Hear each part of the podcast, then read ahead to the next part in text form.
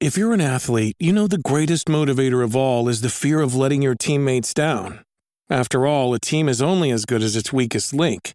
So you owe it to those wearing the same jersey as you to be your best every time you step on the field. That's why there's no vape in team. When you vape, you can expose your lungs to toxic chemicals that can damage your lungs. If you're a step behind, the team's a step behind. Brought to you by The Real Cost and the FDA.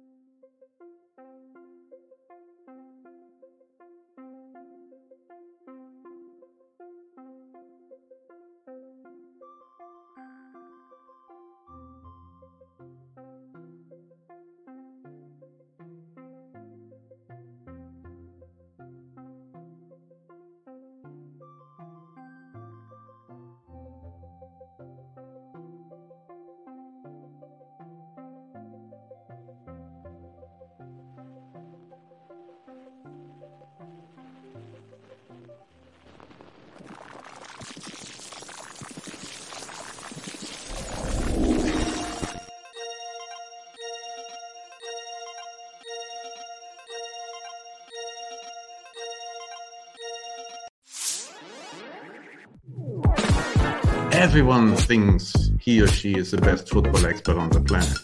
I'm playing for pride now. And my pride's gone. We're very passionate people here. Oh, well, hello. We're ready to come for the W, yeah? You, these girls will smoke you, man. Yeah.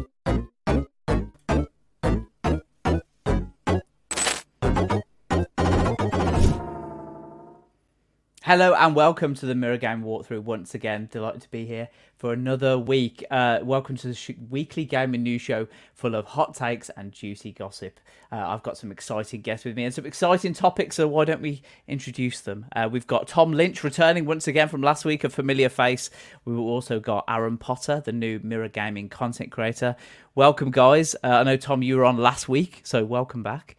Um, How's it going, guys? Pleasure. Good to be back. Great, thanks. For, thanks for coming on, Tom. Really appreciate it. And Aaron, uh, you're making your debut today. Welcome, welcome to the show. Uh, you've only a couple of days into your mirror gaming career, so uh, for any new guests, we always ask them to introduce themselves. So uh, the floor is yours. Tell tell us a bit about you. Uh, yeah, I'm Aaron. Happy to be here. Excited to you know make my debut on the Mirror Gaming podcast this week. Um, been writing about games for a while. Uh, I'm a big PlayStation guy at heart, uh, just in case you can't already tell by the massive light in the corner there. Uh, but anything Uncharted, Last of Us related, which will come uh, come up again later on in the show, uh, I'm your man. But yeah, happy to be here and excited to talk some games. Great, absolutely. We're all very excited. We've got some really, really great topics for you guys today. We've got the Nintendo Direct, which is happening tonight at 10 p.m. UK time, so we're going to talk about our predictions for that. Uh, we've got uh, a major update in the Microsoft Activision Blizzard acquisition deal, uh, and how the CMA has said it could harm UK gamers. We'll be explaining all that a bit later on. We'll also talk about The Last of Us Episode 4, even though I haven't seen it, so it might be a spoiler-free uh, look at that as well, um, just for my purposes. Uh, we'll also talk about how The Last of Us Part 1 has been delayed on the PC. Uh, we'll talk about the PS Plus collection being axed, which is a, a very uh, a weird topic that we'll get into a bit later on. There's a few other things that we'll we'll get into a bit later on as well. But why don't we start with Nintendo Direct? Um, Nintendo announced uh, yesterday that Nintendo Direct will be streamed live at 10 p.m. GMT. That's 5 p.m. ET or 2 p.m. PST. Uh, the presentation is set to be roughly 40 minutes long, according to Nintendo, and speculation is rampant all over social media about what we're going to see. Uh, there's a, a, big elephant in the room in regards to Zelda, um, the new Zelda Tears of the Kingdom, um, which is highly anticipated by me and millions of people around the world. But we could see a few other a few of the games drop as well. Um, Aaron, I know you're uh, big on Nintendo. Uh, have you got any any kind of predictions or hopes for what you want to see this evening in Nintendo Direct?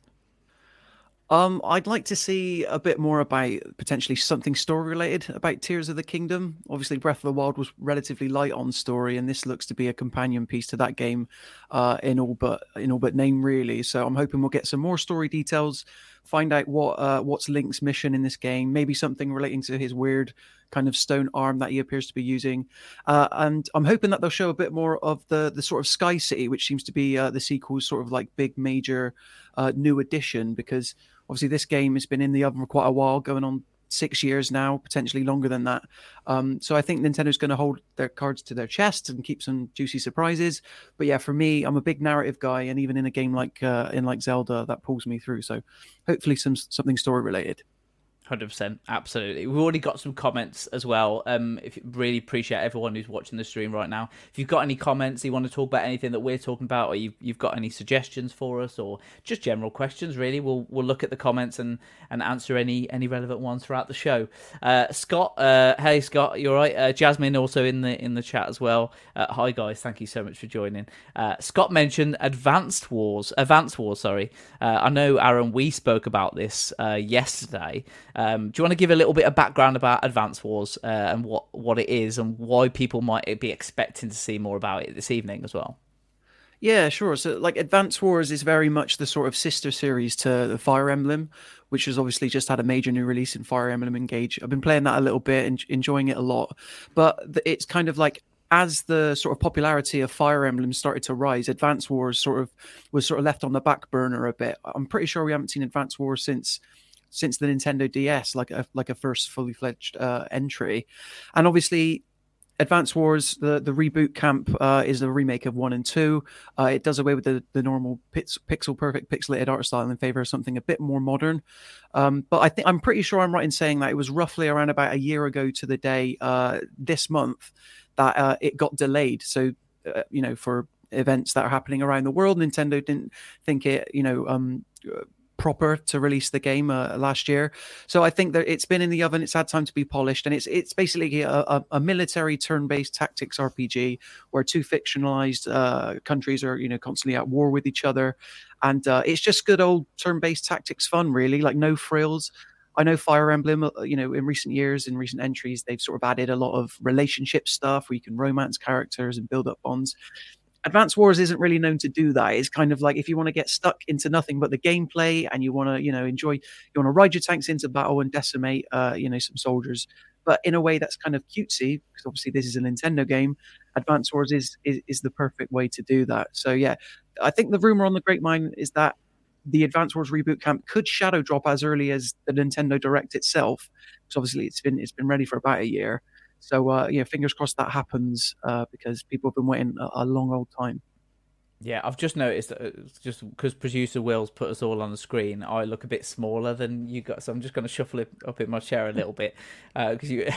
just, there you go, there you go. There's better. Thanks, Will. Appreciate that. Um, Tom, I know we were talking before um, in terms of our topics and things with Nintendo. Talk to me about your relationship with Nintendo. Um, you, do you do you like Nintendo games? Have you had consoles previously before? Yeah, I mean, I had a Nintendo DS, uh, GameCube, and and stuff growing up. Um, I think I bought the Switch a, a, couple of months after it after it came out, but I've never really been like invested in the ecosystem all that much. Um, you know, I, have played some some Mario Kart and Mario Party with friends here and there, uh, but in, in terms of actually like getting into the the minutia of of their of their catalog and stuff like that, it's not something really I'm uh, too interested in. I played Mario Odyssey um, which I really really enjoyed. Uh, Breath Breath of the Wild didn't really didn't really hit with me, so I've I've got really no interest in the in the next uh, Zelda game, which I know is a very unpopular opinion, I'm sure. Um, but yeah, it just tends tends to be like the the tentpole kind of Mario games, uh, Smash Bros. I enjoy quite a lot as well.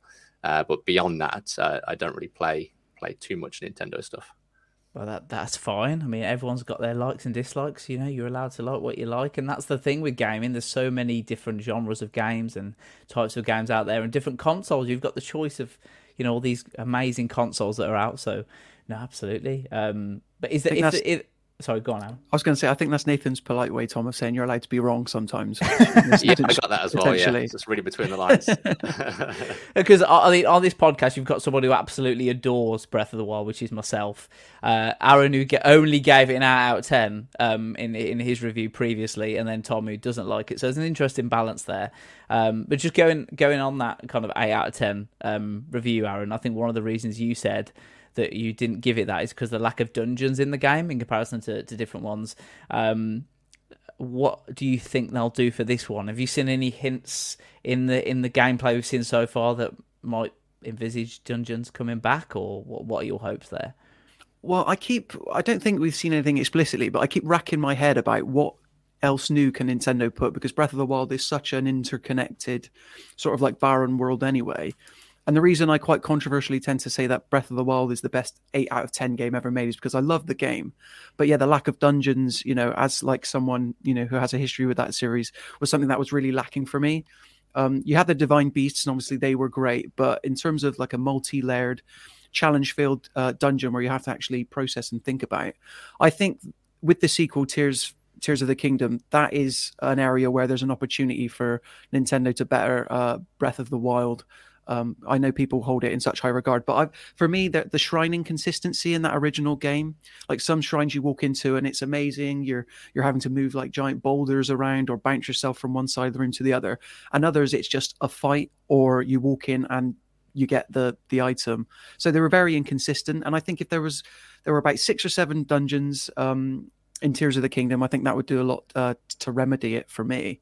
Um, Sky Dungeons, how about that? I know I keep going back to the Sky thing, but I think there's a real opportunity for Tears of the Kingdom there to impress.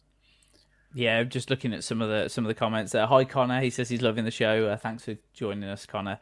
Uh, Scott as well. Um, hi Scott. Uh, you mentioned this morning that the last time I missed a direct, Smash was announced. So fully expecting a new Donkey Kong or Metroid Prime tonight. Yeah, just it'll be just your luck for that to happen. I wanted to bring up Scott as well because we, we, did a couple of editorial pieces this morning on Nintendo Direct, and he's got a theory, Aaron. That I want. I'd be interested to hear your thoughts on. And sorry, Tom, uh, that this kind of isn't kind of your bag, but just interested to hear your thoughts as well uh, on different things. Um, Scott says there's one shot in the trailer. Uh, in the most recent trailer uh, for uh, Tears of the Kingdom, where um, there's a figure next to a fallen Zelda. Around this figure are seven symbols resembling Japanese magatama beads. Uh, past Zelda games have featured groups of seven you have to rescue from dungeons in order to enter the final areas, such as the Seven Sages in Ocarina of Time and paintings in The Legend of Zelda: A Link Between Worlds. Um, could this mean that dungeons are making a return? Is is that something that you buy into at all, Aaron? Absolutely, Dungeon Dungeons all but confirmed, right? And we're going to hear about it later on tonight. Um, yeah, like you said, the Seven Sages and Ocarina of Time. There's something something about that number. Obviously, you got the Triforce itself, and that's usually related to like you know the the last major climax of most Zelda games. But in terms in terms of like Tears of the Kingdom, seven dungeons seems to be about the right pacing for the average length mm. of these games. Mm. I know Tears of the Kingdom is open world, whereas you know before Breath of the Wild, a lot were quite rigid in that way.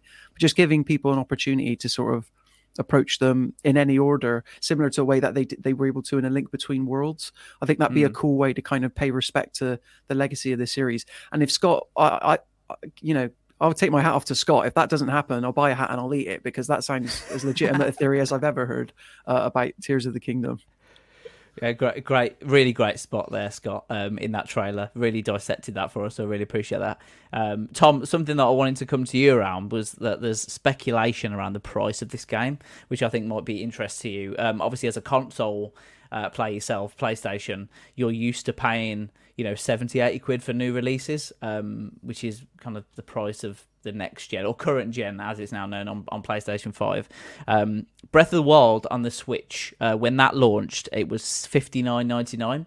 because obviously the Nintendo Switch is a is an older piece of hardware where that launched. Now we're coming up to the Tears of the Kingdom. It's even older, uh, and the the you know the spec of the machine has not changed. But the speculation is that uh, the the new Zelda game could be seventy pounds as well. Um, how how do you feel about that potentially? You having to pay the same price for an you know current gen game um, on the Switch and, and the PS5. Does does that does that seem right to you? I mean, it seems like a reflection of the of the times, right? It's uh, everything's gone up across the board, um, so it just seems quite natural to do that. But I think as long as the the content of the game justifies that that price tag, I think it's totally justifiable. And I think if they were to charge like 70 80 dollars or whatever it is, fans of the game are, are going to buy it regardless, aren't they? So I think they can get away with it because it's such a huge franchise for them. They know everyone's so excited about it. Um, but I think at the end of the day, is if as long as the, there's enough in the game for you to play that justifies that that seventy dollar price tag, um, then I think it's absolutely fine. Hopefully, that with the added dungeons, that puts on the uh, the extra ten dollars or whatever it was to make it uh, to make it seem reasonable. Yeah, Scott as well in the comments, uh, like he said in the piece, he would much rather pay seventy pound for a sequel to one of the best games ever made than something mid like Horizon or NBA Two K. Uh, that's quite a shade on Horizon, Horizon and, and NBA. mid, There. come on. Scott's absolutely right there. I'll stand by him on that. Ca- Well, carry on, guys. I- I'm just in the middle. carry on. People really didn't like Forbidden West, did they? I think, well, that's an entirely different conversation. But Forbidden West was like more of the same, like to me, uh, eh, compared to Zero Dawn. Whereas I think, you know, if Nintendo are going to try and get away with hiking the prices a little bit, you know, it is a good uh, point to compare games to compare, like depending on how much is changed in Tears of the Kingdom. Because similar to Horizon, there is that speculation that is it going to take place in Hyrule, the same Hyrule, or a different Hyrule? Because part of the fun of the first game was that everything was new and that you could find everything and discover all these secrets. Whereas it's going to be really hard for Nintendo to pull off the same trick twice, especially without these dungeons. But in terms of like the, the the price thing, I think Scott's right in that you know, if any if there's a game to test this out with or to try and get away with it with, it's going to be Tears of the Kingdom. But I'll be very I'll be very interested to see how you know the other platform holders or the other major publishers like Ubisoft are are looking at these games and stuff because AAA game development in general is getting more expensive all the time. The games are taking longer to develop, they're taking longer to release. Um, but at, at the same time, times are tight. You know, a lot of people have a lot of avenues in which to spend their cash these days. So I think it's like a balance. Um, but yeah, I, I doubt that Nintendo would feel confident charging a higher price than before unless they were absolutely sure they had a, a world class product. Absolutely, pe- people are going to pay seventy quid if it, if it does turn out to be the case. I think they're still going to sell the game by the bucket load because of because it's a sequel to one of the best games ever made. I still I still think Ocarina of Time was better than Breath of the Wild, um, having having completed them both. Uh, but that's uh, that's another conversation to. Where's the Ocarina of Time remake in Unreal like that we keep seeing? Like fans are always like Yeah. concepting this stuff, and you know that people would eat it up by immediately. Absolutely, absolutely. Um, may- maybe they'll do a port tonight. You never know. That would be that would be incredible. So I think Ocarina of Time is available to Nintendo Switch Online uh, players with the expansion pass uh, Yeah. through the Nintendo 64 stuff. But I agree. Like, I think the 3DS ports just look prettier and they control a lot better. If there was a way to get that on the Switch as a double pack, I mean, there's another Zelda double pack people keep on speculating we'll get uh, Wind Waker and Twilight Princess. Could we see that tonight? I'd explode if we did. well, we'll, we'll be we'll be covering the event together, so maybe you will explode. Um, I'll just have to scrape you up off the off the walls. Uh, if Yeah. that- it does happen. You better hope they Uh, keep that announcement last, because otherwise the work's getting done. You know, after that point. just shaking as you as you're writing it's with the excitement. Uh, Scott, as well in the comments, uh, said worth noting Nintendo have been variable with their prices. Zelda and Smash were sixty pound, most are fifty pound. I think Mar- WarioWare was thirty pound. Oh, that's interesting. So they do vary a bit. Um, Scott also says Wind Waker is better than Ocarina of Time. Sorry, folks. How do you how do you feel about that, Nathan? Have you played Wind Waker, or are you? I I I haven't played it, so I can't really you know give give a firm opinion on it. Um, but I've got such a connection to Ocarina of Time in terms of like the time in my life and the you know that kind of emotional connection of it being the first game that I truly loved and stuff. Um, can't see I can't see Wind Waker being better, but that's just my personal opinion. Maybe I'll, I'll have to play Wind Waker first. I'll have to hold my hands up and say I'm not going to give a, a an actual answer to that. But appreciate appreciate your opinion in there, Scott, uh, as well. Uh, some of the some of the other things that uh, we were talking about potentially seeing this evening. Uh, Kirby's Return to Dreamland Deluxe, uh, Bayonetta Origins, Cereza and the Lost Demon, uh, Advance Wars 1 and 2, which we already talked about, uh, Pikmin 4, uh, third party titles, and then maybe a couple of surprises. Um, what do you think? Do you think potentially? I think the most annoying outcome for me. Let's talk about the most annoying outcome. Would be if they talk through all these games that are really, really cool, and then at the end they go, "Oh yeah, Tears of the Kingdom will have have its own Nintendo Direct in a few weeks." That for me would be like, "Oh god, like why didn't you tell us that before?" Rather than invest in that forty minutes, uh, how how how likely do you think that is, Aaron?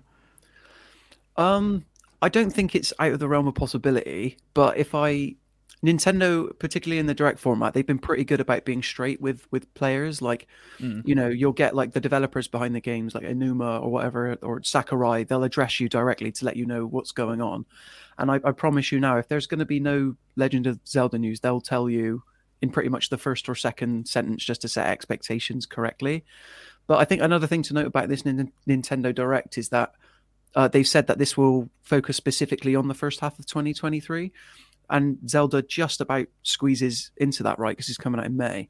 So I think if there's an, if there's ever a time to talk about Tears of the Kingdom and let people know, you know what to look forward to, it's this direct now. But having said that, if they want to dedicate like an exclusive direct later down the line, maybe a month before release, in addition to what we're about to see, I think that'd be a great way to sort of like stoke the hype of fans that have been waiting uh, six years already.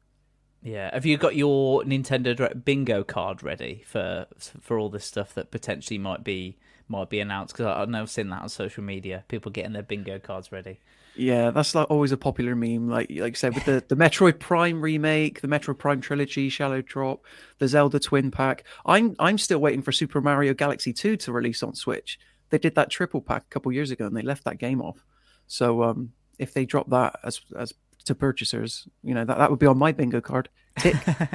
Chris I think Pratt is I'm- going to walk on stage and announce that as a huge, huge curveball. Wouldn't it be good if we had like a full line of dialogue about what, of, of what Chris Pratt actually sounded like in that movie? Because I'm fed up of analyzing like milliseconds of footage. You know, Let's go. All right, it wasn't that full pitch there, so we still haven't heard the voice. Uh, they're hiding something. I prefer Pedro Pascal's Mario, to be honest, over Chris Me Pratt's. too. I don't want to see that movie. Uh, if for anyone who hasn't seen the Saturday Night Live sketch, it, it's truly incredible. Um, Yeah, what you- reloading shotgun with red with red shells. That's Yeah, like the highlight for me. I, I, I'm- I was just so impressed with the production value of that. When they were racing the banana and the oh every everything was just so it was so good. It was so good. And uh, honestly I mean I get the Chris Pratt like backlash because it didn't sound very good in the first trailer. I think they tried to put a little bit more in the second trailer but yeah I would like to see some more some more dialogue really. Um it's the age old argument isn't it? Do you want to bring in new fans uh or do you want to kind of please older fans who know Mario as as the Italian plumber. Um, but that's what he is. So, I mean, what do you think, Tom? What do, would that should they have had an Italian someone with an Italian accent or at least an Italian person voicing that character? I don't know. It's tricky, isn't it? Because they, they want to sell tickets to the film, so they've got to put like a really A-list actor on the posters and stuff like that. And you know, Chris Pratt is obviously a huge name in the industry right now, so people are gonna, are going to see that and maybe be more inclined to watch it if they're not, you know, a Mario fan or a gamer or stuff like that. And maybe Yeah. if you were to put a more, you know, faithful actor to the character uh, in its place, it, it might not draw as as many people like in the mainstream audience pool. But um, I think gamers across the board probably would would have liked to see someone a bit more faithful uh, to the character. It seems Yeah, and look, at least it's not James Corden. that is true. Uh, that's, is true. That's, that's one. We all one dodged- thing. We all dodged a bullet bill that day. I think we can agree. absolutely, absolutely. I think on my bingo card, I just want to kind of add in here that my, on my bingo card is a delay Tears of the Kingdom, I think that could be because it's only a few months away, isn't it? Like you said, May the release date, and it does seem like the the around about time that if you were gonna delay something, this is kind of the last chance that you're gonna get to delay it before there's kind of some immediate backlash. How how likely do you think that we've seen that with other games, Starfield the day before? Obviously, more controversy around that, but um, yeah. yeah, I don't know. What do you think? Well, it's like May is so close to the E3 period. I don't know what E3 is going to look like this year, mm. like whether or not it's going to exist or if it's just going to be Web well, free. The, the major the major publishers aren't going to be there, are they? Like if you look at Nintendo, Sony, and Xbox, they're not going to be on there. Exactly, and I think like that might be a small indication of how confident they are on the Tears of the Kingdom release date mm. because the fact that they haven't delayed that until after E3 it's like they've released their biggest game for Switch ever. Then what are they going to show a month later to exhibit? Mm. So I don't think they've got an ex- incentive really. Um, yeah. I don't know unless unless Nintendo's really scared of Redfall, um, it won't be delayed out of May. well, no uh, shade Scott, against Redfall. Yeah, um, you, it's too late. It's too late. Uh, already thrown shade. Uh, Scott says they doubled down on a report yesterday that it's May the twelfth, so I'd be shocked. Well, there you go. Uh, so you heard it here first, guys. Uh, Nintendo Direct later on. Uh, I, I would just like to see some mechanics and stuff because there's been like talk about some people like the fact that your weapons degraded and broke in, in Breath of the Wild. Some people didn't. Um, it'd be interesting if they, if they carry that on. How did you feel as a mechanic that worked in Breath of the Wild? Do you feel like that was a good addition to the game? Aaron, um, sorry, yeah. that's probably uh, yeah. Yeah, I, I thought it, it, I was one of those people where I hated it at first, especially coming off of the back of Horizon, uh, which combat was so different. They released within a week of each other, but it's it's um, I thought the way they handled the Master Sword was the perfect way, really. That yeah. it sort of you, you know you can use it up enough, and then you have to wait for it to to recharge because you're still being respectful to like what an iconic weapon that is. Um, I mean, in terms if we were talking about the weapons, I'm pretty sure like did they bring the slingshot back in Tears mm. of the Kingdom? Did they bring the hook shot back? If dungeons are going to appear, I think you know the boomerang elements like that would make sense. But then that brings in another problem of do you make those items slash weapons degrade? But on the whole, even though I I can see people's frustration, I thought the deg- degradation system for the weapons it encouraged you to experiment a little bit more, and it also fed into obviously the the systemic nature of that world with you know metal weapons on your back. Then a lightning would you know cast down on you. So it made you think about it. You're a bit more involved in that world because of the degradation. Yeah. Uh, scott says it was a mechanic that perfectly fit the game's improv, improv improvisational tone in my opinion and i'll fight everyone on it.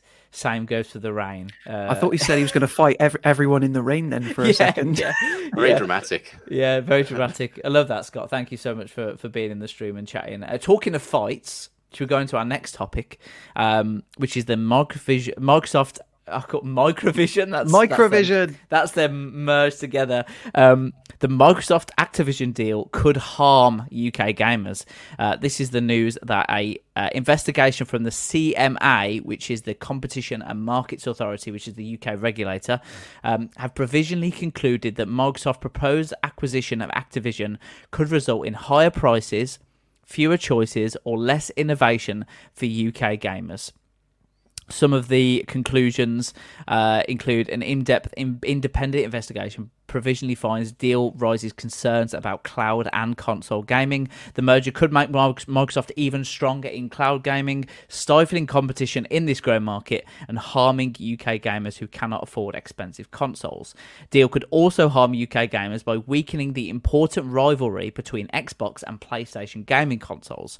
Um, so they're not too keen basically on the acquisition, and they go on to uh, to say uh, to essentially kind of offer some co- kind of provision almost or suggestion that Call of Duty might not be involved in the deal, and that might be a way that they get around this because obviously Call of Duty is a AAA franchise. I think that's something that they're they're really worried about for uh, for the competition and uh, making sure that games have have choice and things. Um, what do you think about this ruling? Do you do you agree that this this is this harms UK gamers, or do you think that by having Call of Duty under Xbox's control rather than being over you know across both platforms, um, yeah, do do you think it's a good thing or a bad thing?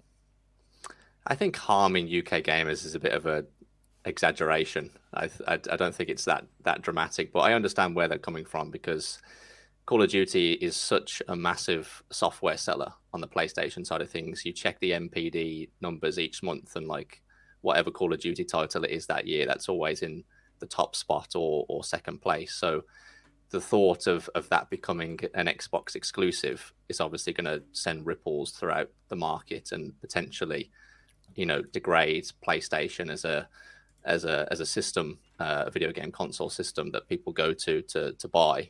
Um, even though Microsoft have, have said that they're going to like honor a, a 10 year deal at least of, of Call of Duty coming to PlayStation, you know, they could turn around after year one and say, you know, Call of Duty is now going to be on Game Pass, you know, at launch. And so when, you know, somebody comes to decide what console they're going to buy, you know, are they going to buy an Xbox where they're going to get Call of Duty for free if they pay for Game Pass every month, or they're going to buy a PlayStation and still have to pay, spend, you know, seventy pound or whatever it is on this new, uh, on the new Call of Duty game as well. So, yeah, I, I understand the concerns, and but I, I, can't see them backing down Microsoft on on this at all. Um, whether, as you say, Call of Duty becomes separate to, to the deal, I don't know, but I think it still presents some issues as well because you've, you've still got some pretty huge titles, uh, Activision titles as well, um, in that kind of lineup. So, yeah, it's an interesting one. Yeah, to, just on that cloud gaming uh, topic there, uh, that's one that's one aspect that the CMA really concerned about as well. Um, just to quote them, they argue that Microsoft already accounts for an estimated 60 70% of global cloud gaming services, obviously with Game Pass. It then buying one of the most important game publishers would substantially reduce the competition that Microsoft would otherwise face in the cloud gaming market in the UK, which is exactly what you said. If they put Call of Duty on Game Pass, all of a sudden they've got this huge, amazing offering that that Sony do, doesn't have, I suppose, uh, which would which would make it um, very appealing to gamers. Um, Aaron, as a as a PlayStation fan, how do you feel about this potentially? Um, I'm just not a fan of consolidation in, in general. Co- consolidation, uh, it might not, maybe harms is a bit of a, you know, too harsh a term to put it, but it definitely um, feeds into what I believe to be Xbox's wider plan, which is a race to the bottom in terms of the value of games. Um, they, they like to sugarcoat it as, oh, we'll make it free on Game Pass. It, games are more accessible than they've ever been. And while Game Pass remains a great deal, I'm I'm I'm I'm firmly in the camp of someone who believes that the price of Game Pass will see go up this year, potentially just before the release of Starfield, so they you know they can kind of like stealth uh, that price hike. Um, cloud gaming, the cloud gaming angle is an interesting one because I I understand what the CMA is saying because pl- pl- cloud gaming isn't really uh, an area that PlayStation is interested in. Um, they've tried some things here and there. That their PlayStation have got their VR corner, Microsoft have got their uh, cloud uh, corner, but th- this is exactly what you want from from two platform holder titans like PlayStation, Xbox. You want them to try different things because increasingly in this generation, um, and we had it when the PlayStation 5 and Xbox Series X uh, released. It was, you know, under the hood, these are very similar machines. So I think it's important that these uh, consoles are more differentiated than ever. Um, and it's I think the cloud gaming angle, Microsoft have been doing a really good job uh, with that so far. But then with a game like Call of Duty, is that something you necessarily want to play over the cloud competitively? I'm a bit of an outlier in that I'm someone who who pays the full whack for Call of Duty every year just to play the the campaign, and then maybe I'll lend it to a friend, or then maybe I'll you know find another use for it some, somewhere. But um, uh, long story short, I think consolidation it isn't needed. Um, and that I just wish that Xbox could release games, incubate games, and release them by itself rather than having to like keep on buying people, throwing its money around, and then laying off you know thousands of members of staff, money that it could otherwise spend developing its own games, grassroots. I mean, at Hi-Fi Rush, we saw that release at the you know a couple of weeks ago, and the reception to that was great. It was on Game Pass, it got people talking. Um, I don't think that in this day and age, uh, you know, your bog standard annual Call of Duty release is going to be able to capture the conversation uh, that way. Uh, it's really only the Modern Warfare games that people tend to get excited about these days. Vanguard and the Black Ops series, uh, people tend to shy away from, even though I, I, I personally like the Black Ops games. So yeah, um, consolidation is not for me. I'd much rather Xbox make its own games than buy the rights for other games and then cut off PlayStation players. It's- really interesting. You talk about consolidation. Obviously, the the more consolidation, the less choice there is for gamers, um, which is which is worse because that reduces competition and therefore prices could go up with, with no one to kind of look at look at what's happening there. Uh, but Scott makes a good point um, in the comments. He said, "I'm definitely against monopolization, but at the same time, Activision needs a massive culture shakeup. So maybe this is the best bet." Uh, I'll just come to you, Tom. Um, obviously, there's a there's a huge problem Activision at the moment in terms of culture, and there's been so many allegations and litigations and and, and action taken uh, against certain people within Activision in terms of the culture and abuse that people have suffered within that organization. Um, and we've seen as well um, the, less important side of that is that the games are suffering as well, mainly Call of Duty from just poor leadership. It looks like um, it's it's difficult, isn't it? Because monopolization is bad, but also you do feel like Activision also needs someone fresh to go in there and take control of it and put them back on the right track. So it's it's a difficult, wasn't it, uh, Tom? Yeah, it is. I just I don't know if that's going to be enough. I mean, Microsoft coming in could potentially, you know, change the way they operate and hopefully improve that company for for the better as like a place to work and maybe you know their their operational workflows and and things like that. But I just don't know if it would make a a, a huge substantial difference. Um, I mean, the the issue for me also is that the conversation has always been around Xbox lacking, you know, any kind of first party titles, and so you see them announce this kind of acquisition, and your immediate thought is, okay, you know, instead of them creating their their own kind of original IP, they're just trying to like vacuum in all of these like huge franchises and IPs already to eventually make them Xbox exclusive, but then on the other hand, they their messaging is, oh, we want games to be accessible for for everybody. So you kind of have this like this mixed messaging, and I think people are really starting to to pick up on that because on the one hand, you know, they want to make their games accessible to everybody, but then on the same side, they spend all this money to to try and acquire Activision, and you know, you know, at the end of the day, when you spend this amount of money on on a kind of acquisition like this, that you're going to need to see some sort of return. So the only way you're going to potentially do that is by making these huge tentpole games, you know, exclusive to your system, which then creates a whole host of, of issues and problems. So, yeah, it's, it's it's kind of murky water for them at the minute. I think. Yeah, Starfield ju- was made. re- Sorry, Nathan. Starfield was made really accessible when Xbox made it exclusive to Xbox. That's all. I'll say. exactly. Yeah. That's the thing with Phil Spencer. Like he, he looks like a genuine guy, and he clearly plays games. He knows his stuff. But half the time, I wouldn't trust him as far as I could throw him because we've already been through this with the Bethesda stuff. He said, you know, we're going to bring these teams on. Starfield, when it was originally announced before the acquisition, the PlayStation logo was there. Redfall would have been in production before the Xbox acquisition. That's why I was a bit when I found out on a recent podcast I was listening to that Hi-Fi Rush was in production in, as early as 2017 before the Xbox uh, acquisition. That's why I was like, oh, that makes sense then. That's why a game got released and um, came out full stop in a good, you know, state. Um, but yeah, not to throw too much shade on Xbox. It's just release some games. Why are you focusing your time, energy, and effort trying to get this acquisition through when you could spend half that money creating 10 10 hour games that you could make exclusive and incubate and build the foundation uh, for the your next 10 years future of xbox. Meanwhile you're letting halo infinite die on the vine. They had such good reception when that released at the beginning of the series x life cycle. And the last thing i'd want is for the same thing to happen to call of duty.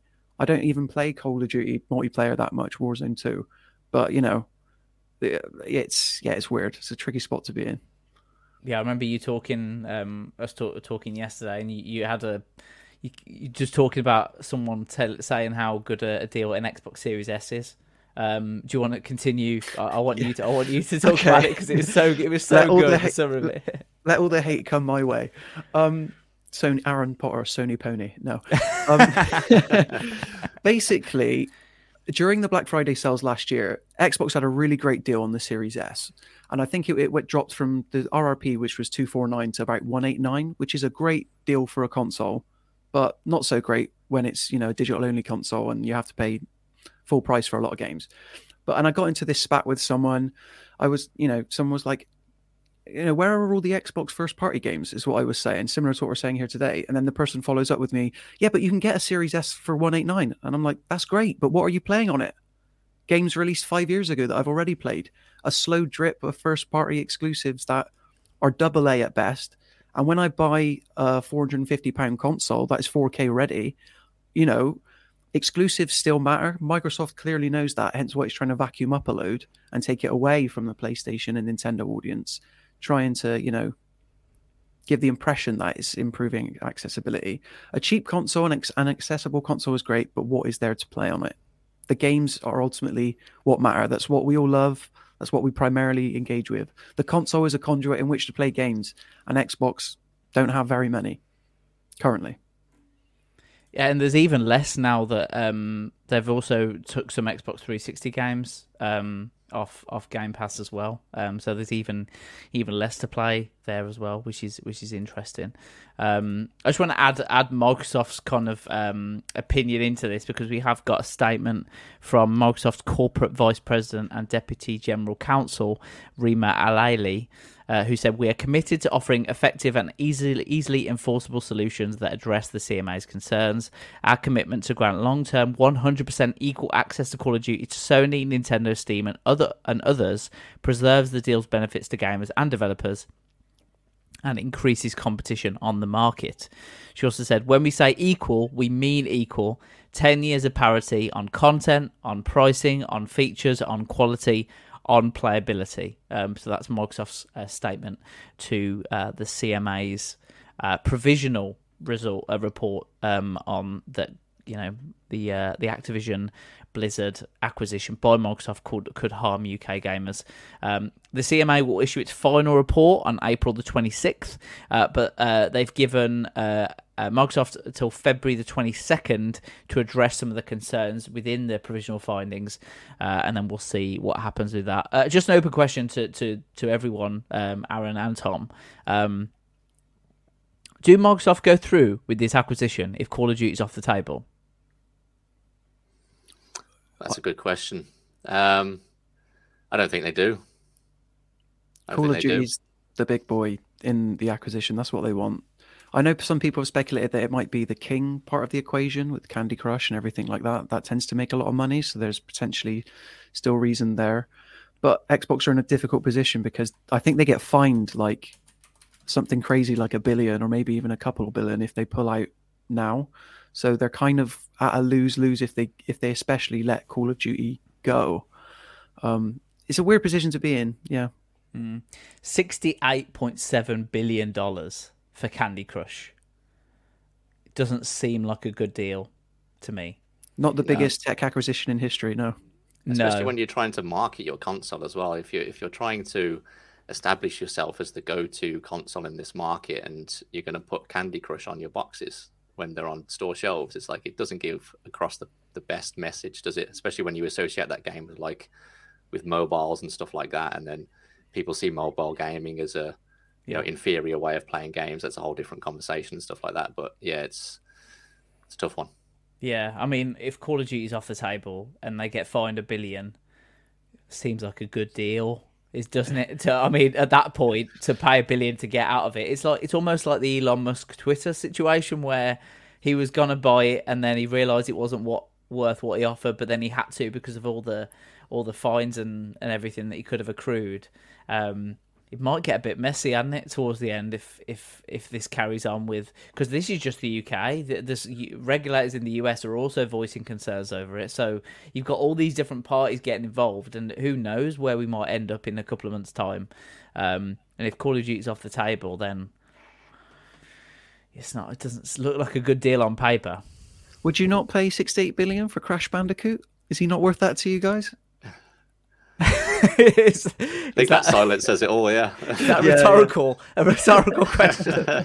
I'm sure yeah. he's worth that to someone out there. Yeah. yeah, I think when you look at Call of Duty, I mean, it's hard to. I mean, 68 billion dollars is such a huge. I mean, 69. Sorry, 69 billion to round it up. Um, when you when you round up 68.7 billion to 69 million, that's still uh, 300 million pounds of rounding up. So that's still a lot of money to round up, but I'm going to round it up anyway. Um, 69 billion. If you think of Call of Duty, I think we were, I mean, we were talking about this when we were playing Monopoly, Aaron, on Monday. something that you that you want is only it's only worth what you think it's worth, what it's worth to you. And if you look at Call of Duty as a franchise, obviously a live service game, if you look at how long that franchise, how profitable that franchise has been for years, and especially now they're going into the live service sort of things with with Warzone, Warzone Two, and how much money they make every quarter, um, as a long term investment, you could argue that it's worth it um, for for Microsoft to get into that. But without it, Yeah. I don't know. What, what were you saying yesterday, Nathan? That like, um, is it GTA Five? How much Yeah. money is that generated for Rockstar in the ten years it's been released? Yeah, so GTA 5 is the most profitable entertainment product that has ever been created. Um, it's generated six billion pounds in revenue in ten years. That that's that was as as a few as of a few years ago as well. The report that I was referencing is actually a few years old now. Um, but just to put that into context, the highest grossing film of all time is either Avatar or Avengers Endgame, depending on where you look, uh, and that was roughly three billion in in in revenue. So it's almost double uh, the Yeah. highest grossing film ever ever made. I mean, you think about that as an as an entertainment product, GTA Five. Um, But isn't that crazy that Activision, well, Microsoft, I should say, are willing to pay 10 times what the biggest entertainment product ever has generated in 10 years for mm. Activision? And now it's mm. saying that it will give, you know, this is old hat by this point, that it will give, you know, PlayStation 10 years of content parity. Mm. But just how long a game is Phil Spencer playing? Will Xboxes even exist by the time they recoup that 69 billion? I have no idea. Probably you not. can't present those numbers and tell me that that's not to buy Call of Duty. That, that Those numbers are to pay for, for that IP and that franchise. That's that's their main goal, as we've said. Yeah, and I, th- I think it was highly publicised well at the time that this was just a cash deal. It wasn't financed. It was just the cash that Microsoft had kicking around, which is, uh, I mean, who has that in their back pocket? You know, to it must have been burning a, a huge hole in uh, in Microsoft's back pocket. Um, but what, why did why didn't they just buy Take Two? I don't know. Why don't they buy the FIFA franchise? Why don't they buy EA? And then that'll make more money buy than. Call of Duty. They could probably buy everyone. But That's the judging by scary the money they've got, yeah, that's the scare. And then, but obviously, the regulators will get involved. There's competition authorities that, like the CMA in the UK, that prevent this stuff from happening because of the consolidation. So, imagine if we didn't have these regulators in the UK, what Microsoft could do to all these companies, um, and then everything you'd be playing would be Microsoft which Yeah. is which is scary thought. So um, in one way, I'm glad that we've got these regulators. Uh, Scott Scott is really chipping in on the comments. I really appreciate uh, your input, Scott. Um, he said, "I'm playing 360 games on it." Yeah, that's what he said on his Xbox uh, and PS2 before I got Steam Deck as my emulation machine. Um, he said, uh, "Tony Hawk and Guitar Hero make it worth it." 69 billion, yeah. Yeah, Golden uh, age. yeah. Ten years for Sony to bring back Haze. Uh, that's an, old- an old reference. That is Um, an order. What? Yeah, I mean, Sony bought Bungie. I can't remember how much, but that Mm. Yeah. was a lot of money as well. But that has also been one of my criticisms of PlayStation as well, and probably why they don't want to give up Call of Duty. A because they make so much money on the Call of Duty sales on their platform, but there's no first-person shooter exclusive anymore on PlayStation. There's no Resistance. Yeah. There's no Killzone. There's no Haze, Scott. Um, you know, and 10 years is more than enough time with Bungie in your back pocket to develop a new IP. And I'd be shocked if that is not, if they're not already working on that. But Yeah. even if they are, I know it's not going to be what I want, which is a single player, six to eight hour game uh, campaign. It's probably Yeah. something live servicey. Games Yeah. as a service with a battle pass. Yeah. Yeah. Yeah, I think the the Bungie deal was announced shortly after the um, Microsoft um, Activision um, A couple of months after, I think. Yeah. Yeah. that felt like a bit of a shade to me, um, because of I I associate Bungie with Halo, so when Hmm. I saw Sony buying Bungie, I was like, oh, that seems like a little bit of a of a shade. Did you did you see it as that at the time, or do you think that's just completely independent from from what Microsoft are doing? So I think the way they tried to spin it was that it'd been in the works for a couple months anyway, because deals this large take a while to go through. I think Yeah. that deal that deal has already passed and cleared regulators, hasn't it? Though it's Mm. nowhere close to the trouble that Microsoft are having with Activision. Um, yeah, they had to keep it separate though as well. Bungie, like they are first party, but they're they run independently. So I do see what you mean, Nathan. Though it's kind of like we've we've got the developer that made you and made your systems. Kind Yeah, yeah. You know, eh, Halo is what exploded Xbox and stuff like that. So yeah, it's kind of funny actually. Yeah, and it's interesting that Halo Infinite is has been so poorly received, and uh, yeah, and then they go and buy Bungie. Just just really interesting, interesting turn of events uh, of what's happened. But in in another interesting turn of events. Uh, let's go into our, our next topic, uh, which is uh, w- w- let's talk about Last of Last of Us episode four on HBO. We'll talk about that after. I just want to come to uh, in the title. I've talked about the Last of Us being delayed. Um, the Last of Us Part One PC game has been delayed. Um, Naughty Dog has announced that the PC version of The Last of Us Part 1 will be delayed by a few weeks from its original March the 3rd release date to March 28th. They said they want to, you know, want to make sure they've got the best game possible. Um, I have no issue with this whatsoever. I think if you if you've got a TV show that's doing so well and you've got people that are going to want to buy this game to play as these characters. You need that to be perfect to retain those people and to make it as polished as possible. Uh, I have no no issues with this at all, and I wish that. I mean, delays are delays, but if it's going to help the game, it's going to make the game better. I've got no issue with it. Uh, Aaron, Tom, are you um, are you bothered that it's going to be three three weeks later than than planned? No, not at all. I, I totally agree with you, Nathan. Like a, a delay is, is nothing but a good thing. You know, if it means the final product is going to be better, then you know, delay it as as long as you as you need to. Totally. But it's kind of interesting that do, you know, do you think that they because originally the game was supposed to come out when the show was still running, right? But now obviously it's going to come out after the show's finished. Do you think they've delayed it to kind of continue the hype around The Last of Us once the show's finished? So you you know the people that haven't played the first game once the show's finished they think oh now i can go and play the game and experience that whereas if you release it during the show show you know everyone's attention is on the tv show itself that maybe that will kind of hurt the sales of the of the pc port i don't know Well, it's interesting. We'll get onto that. I'll ask Aaron his opinion for that as well. But uh, we're we're going to a topic a bit later on, which is the PS Plus collection has been axed as well, um, which is really interesting. Um, Aaron, um, uh, PS Plus members have until May the 9th to add games to their library before the PS Plus, PS Plus collection is scrapped for good. One of the games on there is The Last of Us Remastered. Why would they do that? Why would they get rid of the PlayStation Plus collection? No, what just just, The Last of Us in as a as a game? Why wouldn't they just leave, leave that leave that open for everyone? I suppose. Yeah, it's it's true, isn't it? I think I think Sony are quick to realize that you know we're a couple years on from the P- PS5 launch, and as a way to get PlayStation 5 uh, owners through the door, here's a you Yeah. know a great catalog of 20 games. I think the value of that is is kind of dissipated, and if you were a hardcore you gamer who wanted you know the perfect starter pack, as it were, um, it's sort of like you know lost its value, especially since they rebooted the PlayStation Plus subscription service to the new three tier system. There's probably games in that well, there's most definitely games in that selection, including The Last of Us Remastered, that they would happily offer as part of one of the tiers, as you know, as Yeah. petty as that sort of sounds.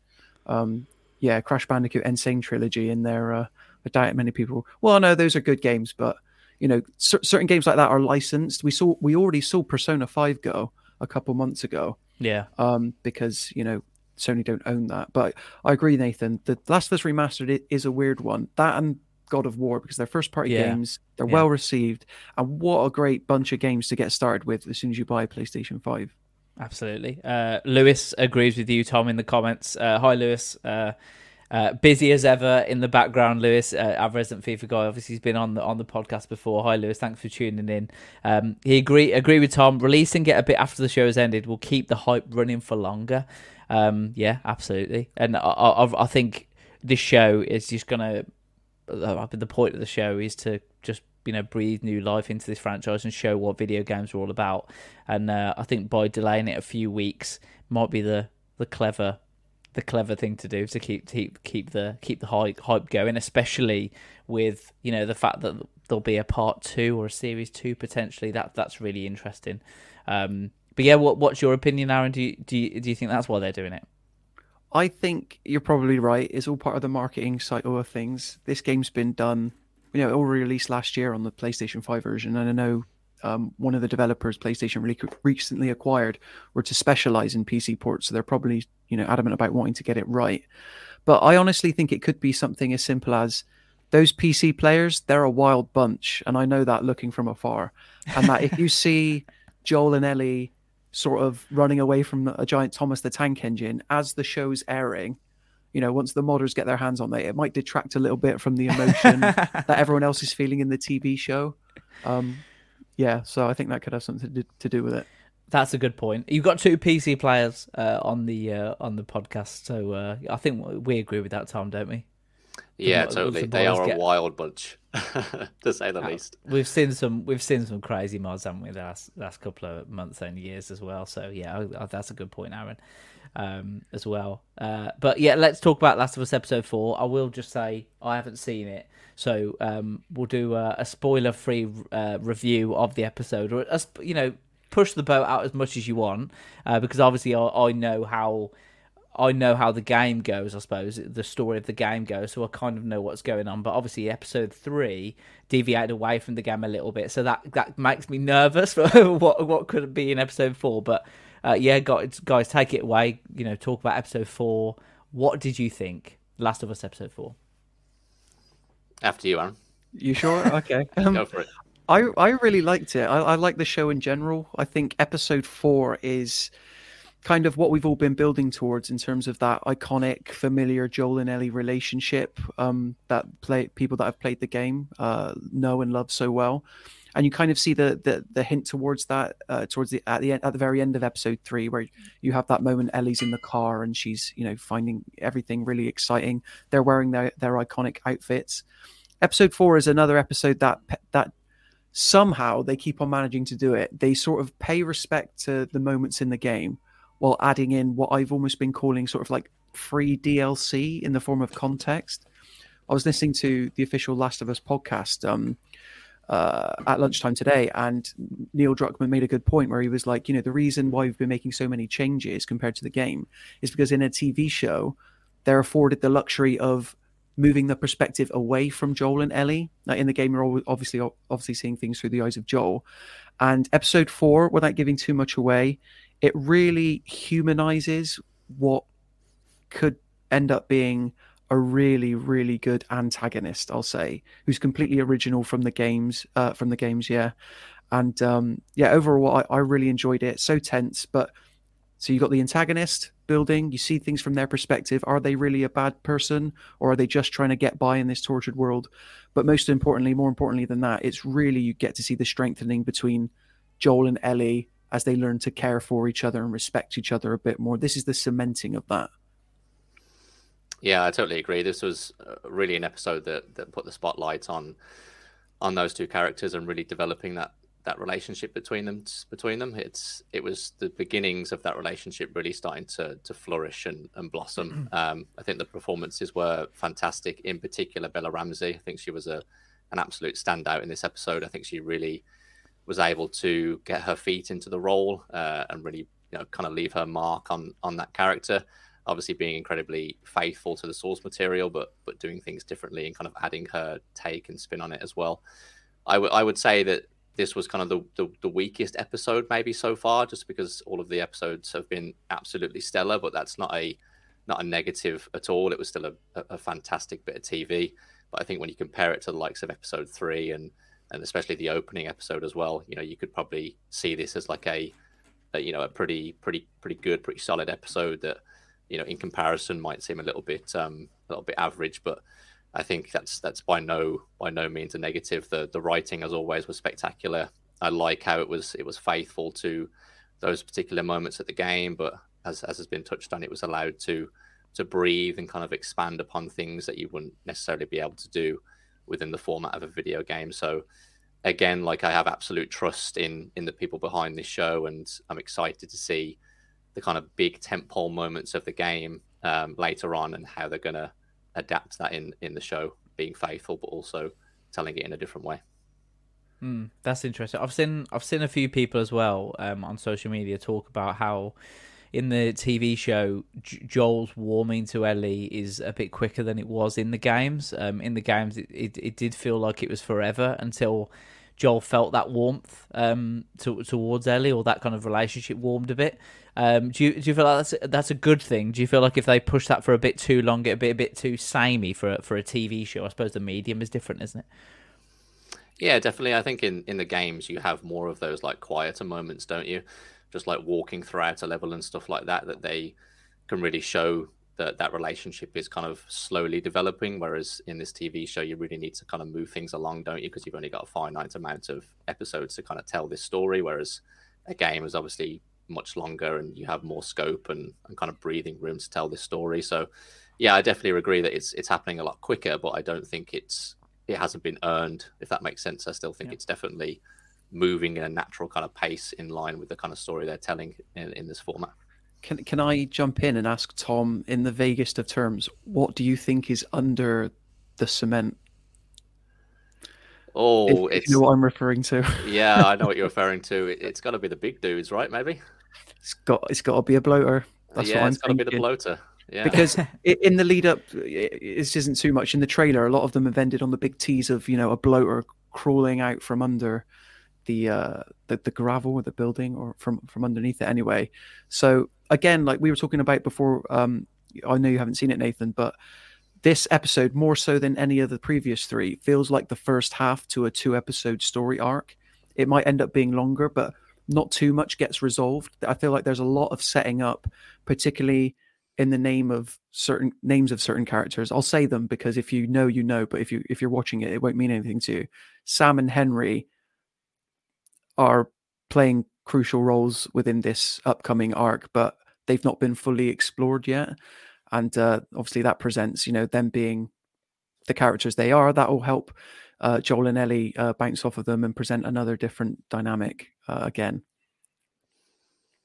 No, I'm just I'm I'm really excited to see it, and uh, I- I've just not had a chance for, for reasons um, this week. Obviously, we've had a few a few meetings and stuff, haven't we, Aaron? Um, in the business the last couple of days, and obviously you're new to the business as well, so it's been a busy time uh, this week. But I'm sure I'll, I'll get around to it uh, this evening. Some of some of us were getting rinsed in a game of Monopoly as well. Well, uh, that's it. I didn't want to. I didn't want to bring that up, but uh, that performance, that performance, I thought was. Uh, I really stepped up to the plate there when the pressure was on. Never let Um, Nathan be your landlord. Would be my advice to anybody uh, watching. Just he, he drives cruel Noted. bargains. Yeah. Look, I, I mean, when you play Monopoly, you, you you have to exude that persona in order to win. Um, It's true. you know, if I was to be my real life persona, you know, in in Monopoly, then we would never get anywhere. Um, Yeah.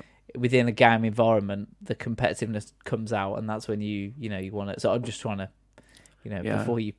I, I'm not a landlord your in real actions. life. Yeah, What, it's a cutthroat business. can we make landlord the new Karen? Like, I'm not a landlord in real life. Oh, he's such Well, a yeah. landlord, is Nathan. Like, I was just gonna, I was just gonna say, I'm not. Just, just to clarify for everyone watching and listening, I'm not a landlord in real life, and I, I you know, I'm firmly against, you know, that sort of thing, and you know, tenants' Yeah. rights and stuff. I'm, you know, all, You're all, well all that. for that. Well, well behind that. In in a in a monopoly situation, just to clarify, you, you have to be a you know, you have to well, well, yeah. I mean, it's Yeah. it's the objective is to is to bankrupt the other players, as harsh as that sounds, and the only way of doing that is is by uh, by playing clever, I suppose. So I feel like we should clarify. We were playing Monopoly, uh, the video game on Nintendo Switch. We weren't just Yeah. playing. You know, this is a video game podcast.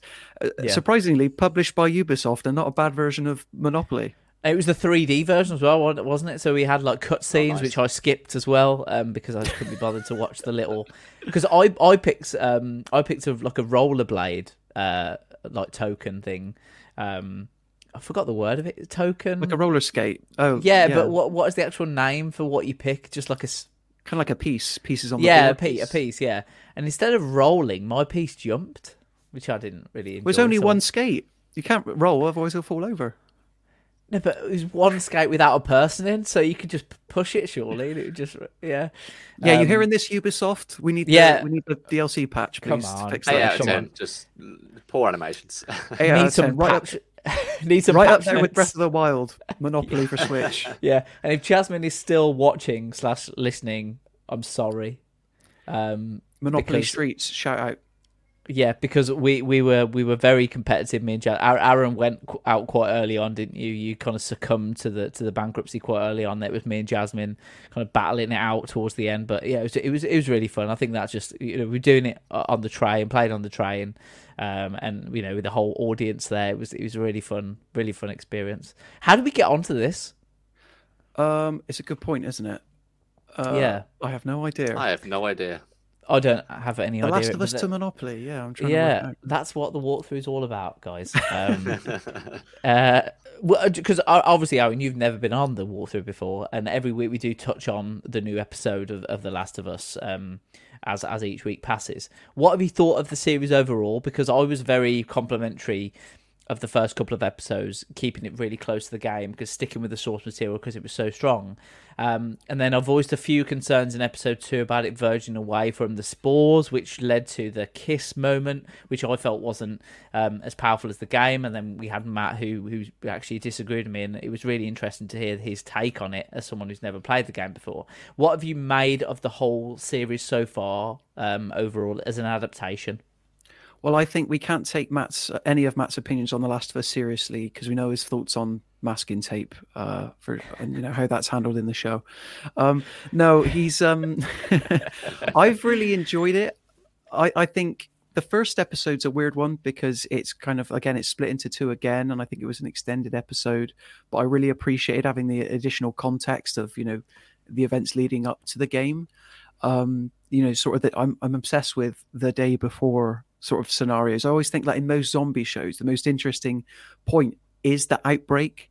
And you know that that was true for The Walking Dead. I really loved that first season, and then the farther and farther away we get from that sort of like catalyst event, the less interesting it becomes, the more samey it is. Whereas um, The Last of Us is avoiding that. Episode three last week absolutely broke me. Um, I'll just say strawberries, and I, I, I was reduced to tears. Um, you know, because we knew that Frank was going to be portrayed by, um, uh, you know, an actual person rather than someone primarily talked about off screen. And uh, I kept waiting during that episode. I was like, okay, so when are we going to flash forward? When are we going to flash forward? When are we going to see the events of the game? Um, but I think that so far, I'm wary of a lot of adaptations, but at the same time, you know, uh, for me, like the games exist and they're untouchable. Even if they've been adapted, you'll always have the original source material, which is part of the reason why I don't mind uh, a lot of adaptations that other people think are god awful, like Resident Evil Apocalypse. I really like that movie because I like Resident Evil, and you know Nemesis is portrayed quite well in that film. Um, but yeah, I think they've done a, a really good job at, appe- uh, at treading the fine line between appealing to those who enjoy the game and total newcomers. Because I've heard it said multiple times by multiple people, my parents are watching this show, they're invested.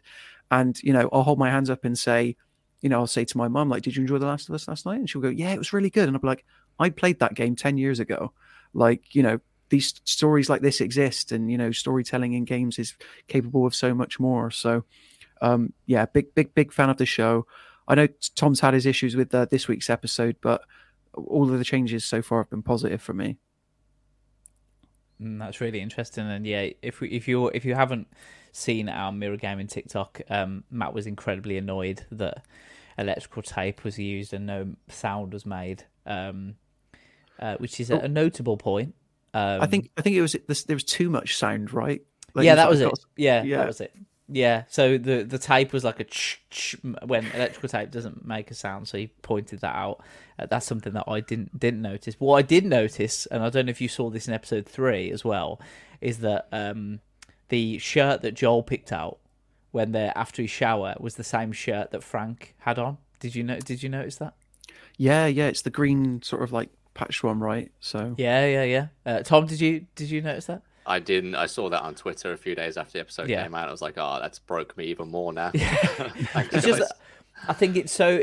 What makes what makes shows like this so special, I think, is that there's those little moments in there that they didn't need to put in there, and it would only it would only be a small amount of people who noticed it, but they still went to the effort of making sure that it was in there and said, "Hang on, we need to get this in there," even though it's a little thing. It was really important, and having that sort of um, because obviously the loading screen of the game is that kind of window scene, and having that in every in every uh, every episode as well is also a really really interesting thing. I heard I heard um was it was it Neil Druckmann that said that they were they were trying to make it an interactive TV show Yeah. where Yeah, yeah. the the window would be at the start of every episode. Then you had to like press the. button. I don't. How would you? How would I'm you so felt glad, about that? I'm so glad they didn't do that because that just gives me like what was that interactive Black Mirror episode? Oh yeah, yeah. Oh, like yeah. it was just like if you want to be treated seriously uh, in in a medium, just be stay true to that medium and keep maintain the spirit as long as the spirit's there and don't like avoid gimmicks and stuff. Yeah. yeah. Yeah, it would just it would just annoy people too much at the beginning of each episode, wouldn't it? And potentially turn people off from the show entirely. So Yeah. yeah, I'm so glad they didn't do it as well. Well, the, uh, the good news is for the fans of The Last of Us like ourselves, the next episode is actually available early. So the next episode, episode five, is will be available Friday evening at two a.m. for for UK uh, people in the UK, and that's due to the Super Bowl being on this weekend. Um, yay, uh, which will be on. Uh, any big Super Bowl fans uh, among us? No. No, Not particularly no. big fan of the No? trailers. Or what? Yeah, the commercials are cool. Yeah, I, I I'm a fan of the wings um, that go along with the with the Super Bowl. So I, I normally have that as an excuse just to eat chicken wings. Oh, nice. Um, I wonder what you meant by wings. Then I don't know if Tom was the same. I thought you were gonna. I was a bit lost to be honest. I was wings. waiting for the clarification. Yeah, it's it's just a thing, isn't it? It's just you get some chicken wings and and you know a bit of buffalo sauce and stuff. I I, I enjoy that. I watch it every year just because I- I, find it just really interesting the whole spectacle. But How long is the the entire Super Bowl? Like, how long does it last for? oh, hours, hour. Yeah. I think four four hours maybe. Okay. Because I did the Royal Um, Rumble a couple of weeks ago, and I instantly regretted it. I was like, Yeah. "Oh my god, I'm dying! I got work in the morning." Like, Yeah, well, once once you commit, that you, you have to kind of stay through it. I think at that point, um, and th- there was one year when um, I can't remember who was playing, but I know the Tom Brady was playing for the Patriots, and the Patriots were down a certain amount, and it was like half time, end of the second quarter, and I went to bed after the halftime show. And then I got up and the Patriots had won. Tom Brady had like brought them back from the dead, um, and I missed all the good bits. Uh, so I'm not doing that this year. Uh, I'll make sure to stick around for it. But uh, At least it's Yeah. not as long as the Grammys. Wasn't that like eight hours or something a few days ago? I remember Whoa. waking up, checking Twitter, and seeing some developments from it. I checked it eight hours later after my shift, and it was still going on. I was like, "What is, what is this?" Oh, Jeez, it's like it's like these sort of I, I- that completely like sort of related, but I'm really enjoying these like these like developer direct sort of things where they're shortening them to like a, they're cramming like we saw the Xbox and Bethesda hmm. thing. There was loads of information crammed in a cra- like crammed in a short amount of time. There was no fluff. There was no there was no like you know corporate stuff. It was just these are the games that we're going to go through one by one, ticking them off and just going through. Um, I really enjoy that kind of new. That it's like a newfound thing for, for games. I don't know if, if you've seen that because I've watched a fair few uh, games conferences where they just go on for hours talking about certain things in the game. You're like, come on, I want to I want to see the next one. Uh, so I'm really enjoying this this uh, renaissance. I don't know. I always have a love hate relationship with the old school style of like you know E3 press conferences Mm. because I like seeing people muck up as well uh, as much as the Yeah, announcement yeah, themselves. yeah. Yeah. and like the, the awkward stuff.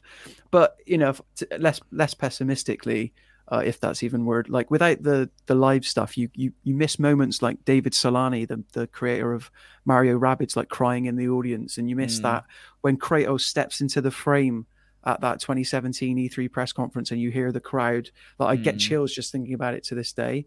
But in terms of an efficient way to a fun and efficient way to deliver information, yeah, the, the sort of direct format, the developer direct is pretty good. Wh- yeah, Which I totally which agree. Which um we had the Rock recently, didn't we? Uh, do you remember that? The Rock was just randomly like on his phone, like you know, streaming to his phone. I was like, what what announcement was that? I can't remember. He talked Wasn't that about. like- Last year's. Game Awards was he promoting think- his drink again? Oh, that he was was it. promoting Whatever it is. Black Adam, wasn't he, or something? Yeah, that was Yeah, Yeah, that was just an awkward moment where you're like, this doesn't make awful. sense. Um. Yeah. but Yeah. the good, the good and the bad, I suppose, isn't it? That, those awkward moments are always yeah, I mean, memorable. I suppose. you you could never beat Keanu Reeves coming out on stage promoting Cyberpunk. That was Yeah. that was a moment you're that you're not going to get. breathtaking. Yeah, that No, was you're breathtaking. yeah, that was such a wild time. That was the last in-person E3, like before the pandemic and lockdown and stuff. But um, like because Keanu Reeves, everything had been perfectly lined up. Like John Wick was as popular as it ever was. Like Cyberpunk hype was true. And like, it's, if someone had told me in advance of him walking out, Keanu Reeves in this game, I'm like, what are the chances? No way. And then that curtain comes up, and oh my god, Keanu Reeves is in Cyberpunk. Like what? the- Yeah. yeah, Yeah, it was great. But obviously, um, The Rock was also the guy that was with Bill Gates, and he launched the original Xbox, which was like an Yeah. iconic moment. So I don't want to be too hard on harsh on him because he's he was there in the in the big moment, I suppose, for Yeah. games.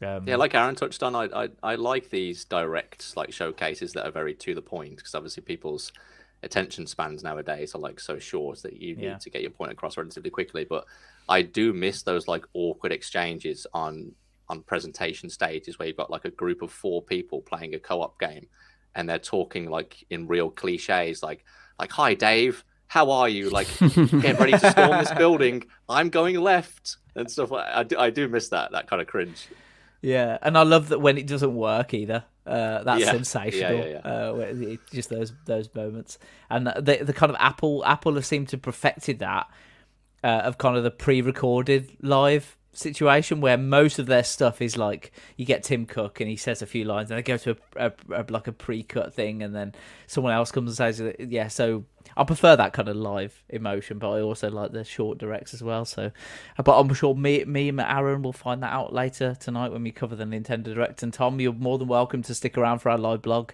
um, and keep up with the latest on everything Zelda and all that kind of st- all that kind of good stuff um, so straight straight into the fire, Aaron. Today, in your Yeah. first, in your in your first week covering Nintendo Direct, doing video content, going on a live. Um, doing it live. At Yeah. Nintendo, they were like, Aaron's starting at Mirror Gaming. Announce the direct. Let's do it. Come on. let's on. drop it. Let's drop Give, it. it, give the man what he wants. Can I just say, Scott's last comment, he's an absolute mad lad, this guy. because that Doom movie is, again, bringing it back down to The Rock. The Rock's in that. He plays the bad guy. So Scott, uh, he says, you say that, but the FPS bit in Doom slaps. And I think that's referring to like the gimmick, like games of adaptations and stuff. That is Yeah. pretty fun, but what a reference. Yeah, that's a that's a that's a brilliant reference. Yeah, well in Scott. Um, just before we go into our next topic, while we're on like movies and get, have you got any particularly? You, I mean, you mentioned Resident Evil or something. Do you have you got any uh, like favorable or memorable uh, TV, uh, TV or film video game adaptations that you that memorable, good or bad? Tom, do you, do you have anything that comes to mind or? I mean, the, the the Super Mario movie comes to mind for all the wrong reasons. You know, hmm. sometimes I just put that film on just to remind myself of how what a weird time that was for that when that hmm. film came out and how bad it was. But yeah, apart from that, like I I can't really remember the last time there was like a really great video game adaptation apart from from The Last of Us. So it's it's great to see that we're, we're moving hmm. towards a time where you know the the properties and stuff are being adapted in in the right way, but um, yeah, it's kind of hard to forget where we came from uh, to where we are now. I, I have a particularly soft spot for that. I know we had another recent adaptation uh, of the Mortal Kombat uh, property, and, and that movie was all right. The new one, like it kind of seemed to be like held back a bit by budgetary restraints and stuff. Um, not a lot of action. The characters come and go instantly. But, But didn't even have the tournament in it though. Did No, it the uh, one? insane, absolutely insane. It was like the prelude to the tournament as well. But that bit when Scorpion turns up at the end, that was pretty cool. But the original 1994 Mortal Kombat movie, Oh, um, you know, uh, the the, the go-to bit I always go through for how awesome, awesome that movie is, and I do genuinely love it as a guilty pleasure, is when the reptile, you know, crawls into the statue, and just in case you still didn't know that it, it was reptile, an announcer, in addition to the music, goes reptile, and then he and then they start fighting, and I'm like, amazing. Why didn't we have this for every character? Baraka, Sub Zero, Liu Kang, you know, sort of stuff. So It's like a bit of ASMR embedded into the into the film. yeah, literally. yeah. And I think it was Skrillex, like decades later, like he Oh, had a breakout really? hit. It was called Reptiles theme, and it was from that movie. And like everyone was That's going awesome. mad for it. That's But brilliant. That's I'm not quite sure if it had reptile in it. Yeah. Did you both see the uh, Uncharted movie that came out not too long ago? I'm going to take that as, Unfortunately, as a yes from Aaron, and he I absolutely hated it. I don't. I don't want to talk about that. Uh, just. Just I thought it was great in parts, and something that I appreciate about The Last of Us is that like the theme from the game is like so present throughout the course of the show, and obviously Yeah. during the credits. And one of my biggest like grievances with with the Uncharted movie is that the theme was nowhere to be seen. You could like hear it very faintly during certain certain scenes, but when you've got such an amazing piece of music like that, why would why is that not like soaring throughout Oh. eighty percent of the movie? I totally agree. I totally agree. I even like the Uncharted 4 version of the theme where they speed it up a little bit and it's a bit more dramatic. Yeah, yeah, yeah, yeah. Like that would have fit the movie a bit a bit more modern if they were worried about that. Um, Yeah. yeah. Lu- Lewis says Uncharted was awful. Mark Wahlberg was dreadful casting, in my opinion. Well, he he famously was originally cast as Nathan Drake, and then he Yeah, was in development yeah. hell for so long that you know he played Sully. Uh, They should have I, they should have cast Bryan Cranston as Sully, like he was the, the perfect person for that role, surely. Yeah. I thought the Chloe casting was perfect. That, Yeah. that, that that character Yeah. didn't have much to do in the movie, but she was great. Hmm. I, I mean, I, I like the original Tomb Raider movie with Angelina Jolie. I thought that was really good, and not not because it was close to a video game or whatever, but just because it, it just felt when when you watched it, it didn't feel like it was a video game adaptation. Like when you watch it with someone else, almost like The Last of Us, it was one of those ones where like, oh, this is a game, and then you kind of got into that kind of conversation. But um, yeah, I was I was always a fan of that, and obviously Mortal Kombat as well that you, that you bring up. But uh, but yeah, it's it's it's been The Last of Us has been just a kind of breath of fresh air, hasn't it? Just with the way it's been been done. That's, the, that's the so- blueprint for how you do it going forward, isn't it? Yeah, Yeah. Wh- which- absolutely. It's why I'm even more worried about. You hear stuff. It seems like every week, um, play a PlayStation property is getting announced uh, to be adapted into a TV show, like the Sweet Tooth thing. I think the Sweet Tooth, um, Twisted Metal adaptation yeah. is well underway. Anthony Mackie's starring in it. I do like Will Arnett voicing Sweet Tooth. I like the sound of that. I could get on board with that. But then, how do you do God of War live action? How do Oh, you do? man, Who do you cast? The budget for that m- w- must be off the scale. It has to be. If it's not off the scale, it's not going to work. Um, in the the environments, the environments have to be sensational for that for that to work, and obviously the casting as well. We've done a, a casting uh, on our TikTok where every character was Tom Holland. It's a fantastic video. That's how you do it. I'm not going to take credit for that. Uh, Matt, if you're watching, Matt, is sensational work there. Um, jumping on the fact that Tom Holland's casting everything. I mean, he might work um, as Freya, maybe, but I don't. I don't, I don't any, any other character. But yeah, that that would have to be, you know, sensational. Um, and I'm the, really annoyed-.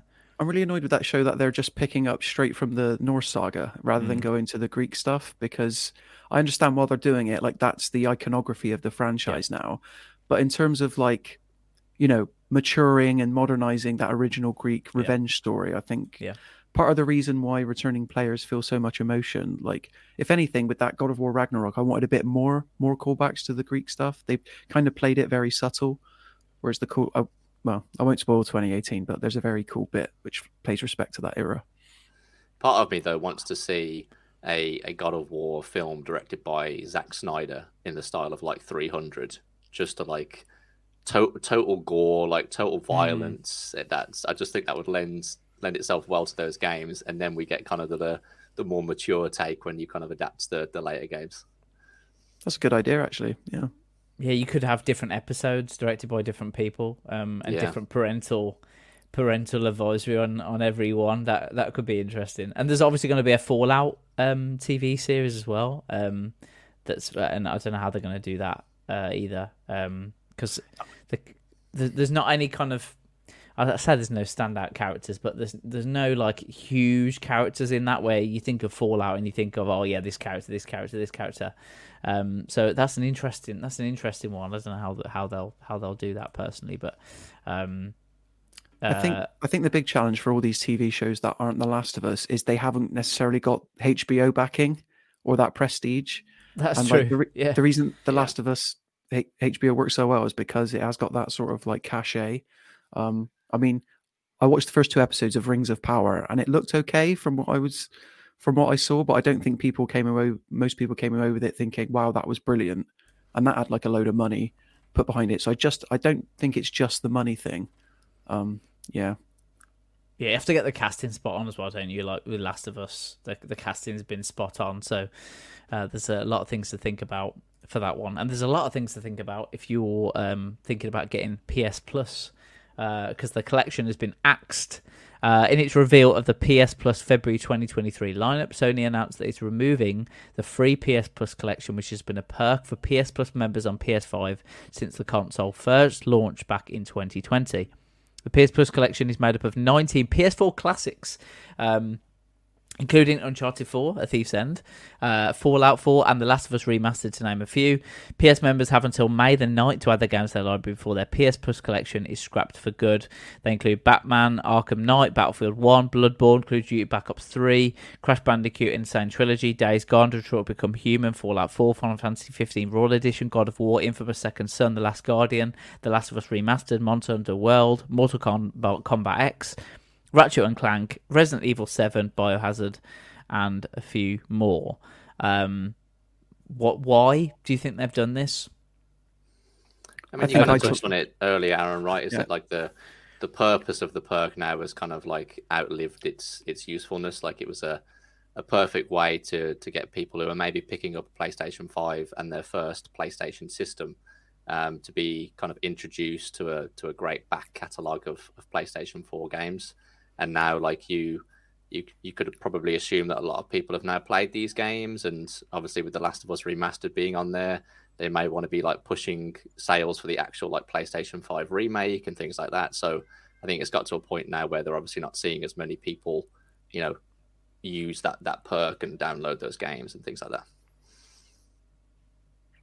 Yeah, I I totally agree with Tom. Like I said, I mentioned it um, earlier. It's um it's kind of served its purpose. I know they've just started to, you know, PS5s have become more widely available, but I think it's in PlayStation's sort of like priority uh, that they try and swerve people towards the the mainline PlayStation Plus offering because you know it's bleeding uh, subscribers as we learned not too long ago. It's not, you know, it- it's a confusing proposition, but it's one that Sony still seem to think uh, can make work. Um, I personally think they need to streamline it. Streamline it. You know, two tiers is enough. You know, value or prestige, something like that. It works pretty well for Nintendo right now, um, because you know, for all of Game Pass's faults, and you know, on the whole, it is a good value service. Um, particularly if you've not played games in the last ten years. A little bit of shade there. Um, it's um, it's definitely a much more value centric and understandable offering. Um, so yeah, the PlayStation Plus collection's got to go because any of those games could be added on to uh, getting people to subscribe to the mainline PlayStation Plus. I think that's the reason.